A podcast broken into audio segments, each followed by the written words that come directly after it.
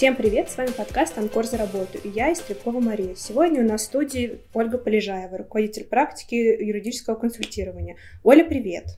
Да, привет всем! Сегодня мы хотим задать тебе вопросы про простой, или как это называется, временная приостановка работы. Для начала наш первый вопрос: что такое вообще простой? А простой – это приостановка деятельности по а, причине экономического, организационного, технического либо технологического характера. Простой связан с тем, что компания не может обеспечить работника работу. А у меня вот возник вопрос. Сейчас часто отправляют или в простой, или же в оплачиваемый отпуск. От чего это зависит и как компании вообще решают, отправить работников в простой или же в отпуск? Скажем так, закон позволяет работодателю отправить работников в простой, если для этого действительно есть основания. Все люди разные, да, и работодатели тоже по-разному пытаются решить проблемы с простоем. И, например, если у работника скопились какие-то длительные отпуска, то, конечно же, работнику будет проще уйти в отпуск, потому что в этом случае, по крайней мере, он получит оплату. И таким образом решаются две задачи. Во-первых, длительное скопление отпусков – это нехорошо для работодателя. Закон запрещает более двух лет не ходить в отпуска. Поэтому, если такие длительные неотгульные отпуска имеются, то, конечно же, работодатель старается решить проблему простое именно направление в отпуск. При этом работник получает оплату отпуска, и таким образом и работнику, и работодателю выгоднее, конечно, если есть такая возможность. Но, опять же, это зависит именно от выбора работодателя. Если отпусков нет, либо компания имеет вот совсем бедственное финансовое положение, то, скорее всего, она примет решение именно идти по пути простоя. Могут ли меня уволить во время простоя? Да, потенциально работодатель может уволить работника в период простоя. Как правило, это происходит по сокращению штата. Но э, закон требует, чтобы уведомление о сокращении штата производилось лично, а так как работник находится в простое, то э, уведомить его о сокращении штата, как правило, у работодателя нет возможности. Поэтому для такого уведомления простой приостанавливается. Так что, скорее всего, непосредственно в период нахождения в простое работник не будет уволен. То есть запрета на увольнение в период простоя нет, но фактических оснований для увольнения, как правило, тоже нет. Оля, скажи, пожалуйста, могу ли я уволиться из компании во время простоя по собственному желанию?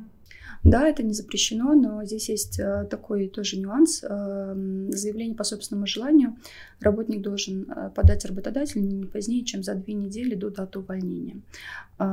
И право работодателя уволить работника раньше, конечно, есть, да, стороны могут согласовать увольнение даже одним днем, но часто работодатель все-таки просит отработать еще момент, находится ли работник на рабочем месте. Если нет, то, вероятнее всего, ему придется направить заявление Почты России, например. Вот. Если есть доступ к рабочему месту, то можно лично подать такое заявление. Угу. А вот денег, которые платят при простое, их не хватает. Может ли человек устроиться на подработку или вторую работу? Вообще законно ли это? Да, конечно. Чем отличается трудовое законодательство России от многих других стран, что у нас по Конституции не ограничено право устраиваться на работу по совместительству, вот просто сколько, сколько хочется, да, сколько сотрудник может. Если меня обязали приходить в офис во время простоя, а я этого не делаю, могут ли меня штрафовать или лишить заработной платы? Нет, оштрафовать не могут, потому что как бы такой... Вообще штраф в трудовом законодательстве отсутствует, надо понимать такой нюанс. То есть люди, которые считают, что их могут штрафовать, еще живут в парадигме прошлого. На самом деле Трудовой кодекс запрещает вообще штрафовать работников. Может быть только дисциплинарное взыскание. Например, работнику может быть вынесено замечание за то, что он не пришел на рабочее место, хотя приказ простой предусматривал это. Если у работника уже были предыдущие взыскания дисциплинарные, то это может быть даже основанием для выговора. Но для штрафа это не может быть основанием. Другое дело, что у работника может быть такая премиальная система, в которой, например, наличие каких-то нареканий к работе повлечет депримирование сотрудника либо уменьшение размера премии. Но штрафом это не является, то есть работник не должен ничего дополнительно платить сам за то, что не пришел на работу. Оля, я прочитала о том, что сотрудники во время простоя должны находиться на своих рабочих местах. Правда ли это? Зависит от того, что прописано в приказе. Здесь нужно прежде всего сказать о том, что направление в простой производится приказом работодателя, Работник должен быть с этим приказом ознакомлен. Это делается либо в письменной форме, либо, если в компании применяется кадровый электронный документооборот, то в электронной форме. И вот этот приказ нужно работнику прочитать, потому что в нем будет указано, должен ли он быть на своем рабочем месте в период простоя, либо он, может, либо он будет освобожден от посещения рабочего места. И действовать надо, исходя из этого приказа. То есть, если в приказе написано, что в период простоя работник должен оставаться на рабочем месте, значит, да, он ежедневно должен приходить на свою работу. Либо, как вариант, в приказе вообще может быть об этом не быть никаких пометок. Такое тоже случается. Это автоматически означает, что работник обязан посещать свое рабочее место. То есть право не посещать работу в период простоя может быть только в том случае, когда в приказе простой прямо об этом говорится. То есть работодатель освобождает работника приходить каждый день на работу в период простоя. Значит, это право работника. Угу. А на что еще стоит обратить внимание в приказе, когда тебя отправляют в простой вот по вине работодателя?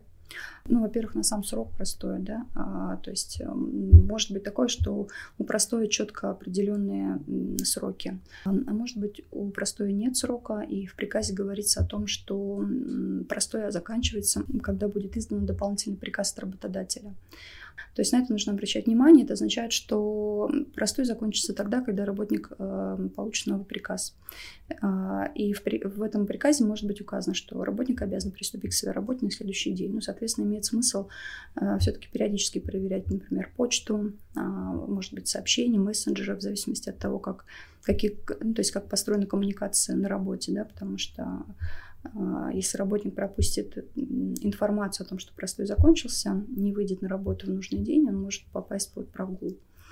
То есть обращаем внимание на сроки, это первое. Второе, размер оплаты. Работодатели чаще всего правильно определяют причины простоя, но могут ошибиться. Но, в частности, как я сказала, простой по вине работодателя оплачивается в размере двух третьих среднего заработка, а простой по независимым причинам в размере двух третьих оклада. Может быть, непонятно, что это означает, но средний заработок часто, когда у работников есть премии, средний заработок выше, чем оклад. И, соответственно, вот здесь нужно проверить, да, не ошибся ли работодатель, указывая в зависимости от причины простой размер доплаты. Потому что иногда компании неправильно определяют и ставят всегда размер оклада. А может быть, у работника есть право на оплату по среднему заработку. Так, и финальный вопрос. Насколько тяжело отправить компанию в простой? То есть, может ли это сделать каждая компания? Или это достаточно тяжело в соответствии с нашим законодательством? Как это вообще происходит?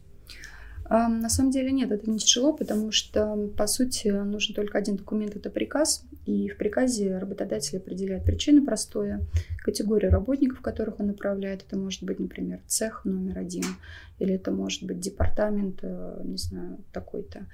Либо это конкретный пофамильный список.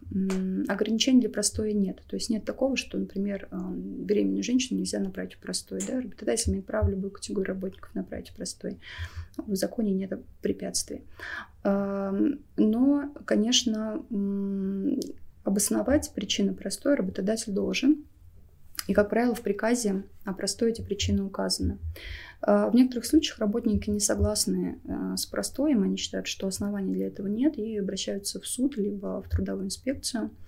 В этом случае, если дело доходит до разбирательства в суде, либо в трудовой инспекции, работодатель должен будет доказать, обосновать причины простоя. И если объективно таких причин нет, то э, простой будет признан незаконным, и компания обязана будет доплатить работникам невыплаченную заработную плату, что, конечно же, неприятно, потому что несвоевременно выплаченная заработная плата еще увеличивает определенные проценты. Э, вот, поэтому, с одной стороны, это легко, легко, потому что небольшой документооборот, с другой стороны, все-таки объективные причины для простоя должны быть. Оля, спасибо тебе большое, нам было очень интересно и стало гораздо понятнее, что такое вообще этот самый простой, о котором все сейчас говорят. Я рада, буду, буду рада ответить на дополнительный вопрос, пожалуйста. Ну а с вами был подкаст «Анкор за работу». Подписывайтесь на наш телеграм-канал «Анкор Холдинг», там мы ежедневно размещаем новости рынка труда и вакансии. До новых встреч!